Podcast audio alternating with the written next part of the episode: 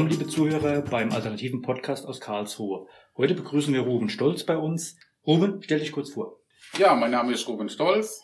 Ich bin 38 Jahre alt, komme aus Neureuth, wurde jetzt im Mai 2019 als Vertreter der AfD in den Neureuther Ortschaftsrat gewählt und bin dort als Einzelortschaftsrat quasi für meine Partei für alle Themen zuständig. Ruben, wie wurdest du aufgenommen und wie war dein erstes Jahr für dich? Nun, also grundsätzlich kenne ich oder kennen mich einen Großteil der Kollegen aus dem Ortschaftsrat noch von meiner kurzen Zeit bei der CDU. In Neureuth, da kennt man sich eigentlich auch parteiübergreifend, zumindest wenn man im Ort gut vernetzt und in den ganzen Vereinen auch engagiert ist. Also von daher es zumindest, was die Personen angeht, nicht unbedingt neu für mich. Da sich aber im gesamten Ortschaftsrat die Sitzverteilung geändert hat, war es nicht nur für mich Neuland in einem politischen Gremium, sondern es sind ja auch weitere neue Ortschaftsräte dazugekommen. Und deshalb hat die Ortsverwaltung auch direkt eine kleine Kick-Off-Veranstaltung für die neuen Ortschaftsräte einberufen, um schon mal vorab die wichtigsten Abläufe und Gepflogenheiten und so weiter zu besprechen.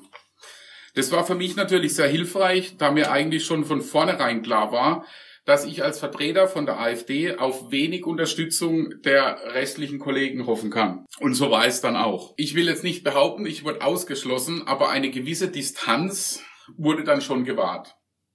Zum Beispiel, vor der ersten konstituierenden Sitzung müssen verschiedene Ausschüsse und Vertreterpositionen besetzt werden. Dass die Fraktionen das untereinander ausmachen, war mir schon von vornherein klar. Aber nachdem dann mein Einzelortschaftsratkollege mit einem Pöstchen auf der Vorschlagsliste aufgetaucht ist, wusste ich, dass schon vorher mit allen außer mir Gespräche geführt worden sind. Vielleicht nicht aufgrund meiner Person, aber sicher aufgrund der Partei, die ich gerne vertrete. Aber diese Distanz hat sich dann relativ schnell reduziert es ist Brauch, nach jeder Sitzung nochmal gemeinsam essen zu gehen oder was trinken zu gehen. Und dabei kann man dann auch mal parteiunabhängig und Parteiprogramm übergreifend diskutieren und, und äh, miteinander sprechen. Also zusammengefasst funktioniert es mittlerweile ganz gut. Leider kann ich als Einzelortschaftsrat, also quasi fraktionsloser, keine Anträge, sondern nur Anfragen stellen und natürlich auch an allen Ausschusssitzungen teilnehmen, dort aber dann natürlich ohne Stimmrecht, sondern nur mit Rederecht. Aber nicht nur für die Vor- und Nachbereitungen der Sitzungen, auch beim Thema Öffentlichkeitsarbeit ist natürlich sehr zeitintensiv, wenn man quasi alleine auf sich gestellt ist.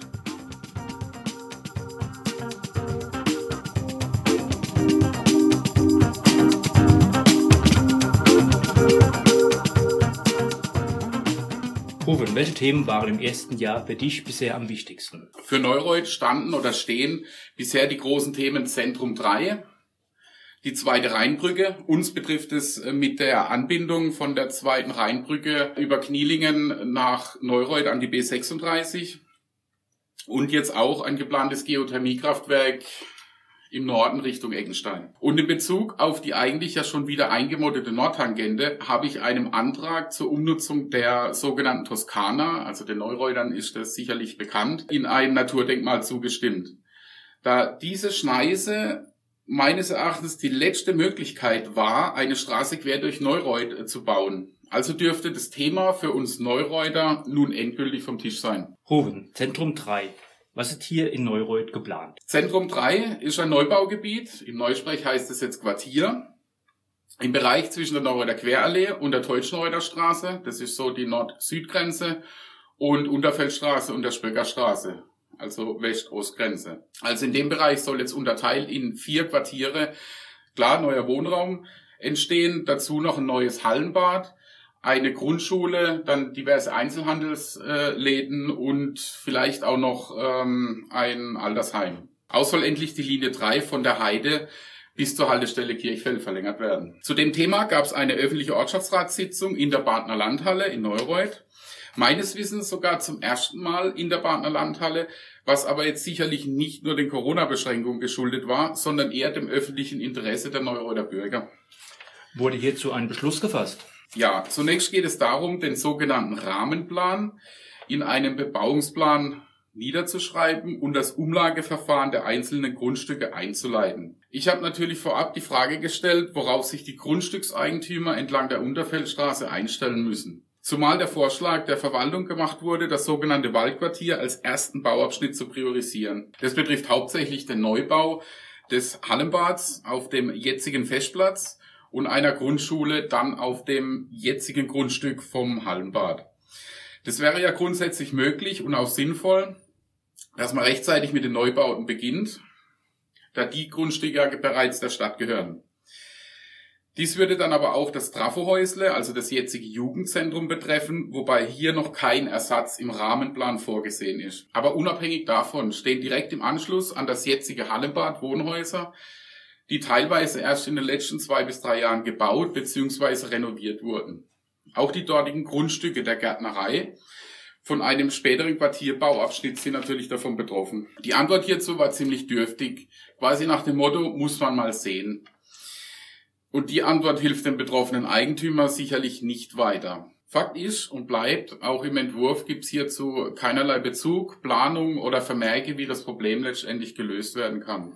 Und was schlägst du vor? Also davon ausgehen, dass die Gesamtplanung sicherlich noch einige Jahre dauern wird. Wenn ich bedenke, wie lange wir hier im Land einen Flughafen, einen Bahnhof oder eine U-Bahn bauen und wie schwierig es sein kann, einen Autobahnrastplatz zu entwässern, werden es noch sehr, sehr viele Jahre sein. Aber eigentlich könnte bereits mit dem überfälligen Neubau des Hallenbads und der Grundschule gerade in Bezug auf die anstehenden Schulsanierungen in Neureuth schon mal begonnen werden. So hätten auch eventuelle Bauverzögerungen, davon ist sicherlich auszugehen, kaum oder keine Einwirkung auf die bisherige Infrastruktur. Auch kann früh mit dem Gebiet oder Quartier entlang der BNN, also der Speckerstraße, angefangen werden, weil die Grundstücke im Moment landwirtschaftlich genutzt werden und hier eine Umlage oder eine Umnutzung sicherlich sehr schnell realisiert werden kann. Und wie hast du zu dem Thema abgestimmt? Nun, am vorliegenden Konzept gibt es noch viele Details, die genauer gefasst werden müssen. Das war aber zum jetzigen Zeitpunkt des Projekts auch nicht anders zu erwarten. Dennoch, unsere Ortschaftsrat-Beschlussvorlage bezog sich auf die Gemeinderatsbeschlussvorlage, also zunächst die für den Planungsausschuss der Stadt. Und in dieser Vorlage soll jetzt aufgrund der Corona-Regelungen eine Bürgerbeteiligung in Form der Bürgerversammlung schon jetzt ausgeschlossen werden und stattdessen eine Art erweitertes Offenlegungsverfahren erfolgen. Also Anzeige im Stadtanzeiger und Offenlage der Pläne zum Beispiel im Rathaus. Einsprüche und Fragen können dann an die Behörde gerichtet werden. Ich bin der Meinung, ein solches Projekt, und wir reden über einen Bevölkerungszuwachs von 15 bis 20 Prozent, muss auf jeden Fall in Form einer Bürgerversammlung ausführlich diskutiert werden. Da ist es doch als Ortschaftsrat überhaupt meine Pflicht und Selbstverständlichkeit, mich für diese Form der Bürgerbeteiligung einzusetzen. Gehen wir davon aus, dass der Bebauungsplan sicherlich nicht von heute auf morgen vorliegt.